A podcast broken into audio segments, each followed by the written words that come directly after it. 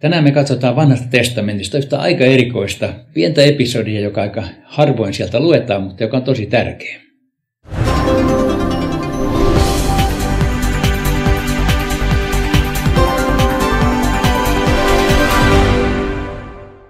Tekstinä on neljännen Mooseksen kirjan luvusta 21 kertomus, josta luen vain loppuosan jakeet 8 ja 9 ne kuuluu näin. Herra sanoi Moosekselle, tee käärmeen kuva ja pane se tangon päähän. Jokainen pureman saanut, joka katsoo siihen, jää eloon. Mooses teki pronssista käärmeen ja pani sen tangon päähän. Kun ne, joita käärmeet olivat purreet, katsoivat pronssikäärmettä, he jäivät eloon.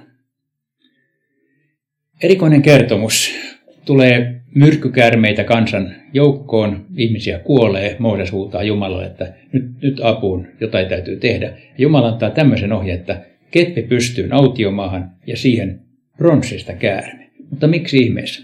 Katsotaan pari kuvaa, jotka liittyy tähän.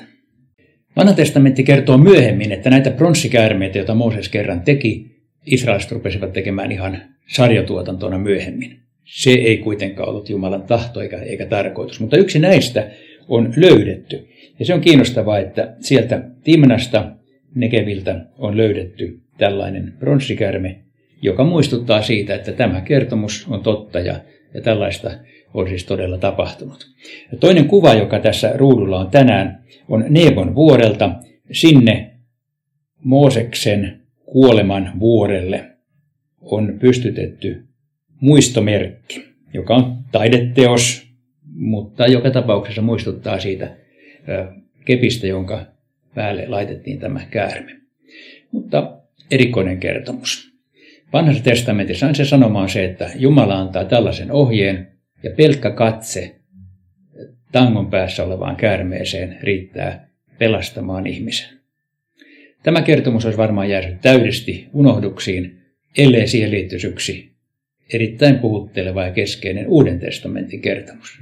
Uudessa testamentissa nimittäin kerrotaan, että Jeesus liittyy juuri tähän raamatun kertomukseen ja sanoo näin. Niin kuin Mooses autiomaassa nosti käärmeen korkealle, niin on myös ihmisen poika korotettava, jotta jokainen, joka uskoo häneen, saisi iankaikkisen elämän.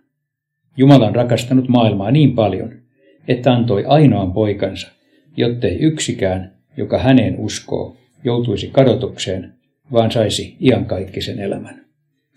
Siis katsomalla Jeesukseen ja uskomalla häneen tänä päivänäkin saamme ikuisen elämän.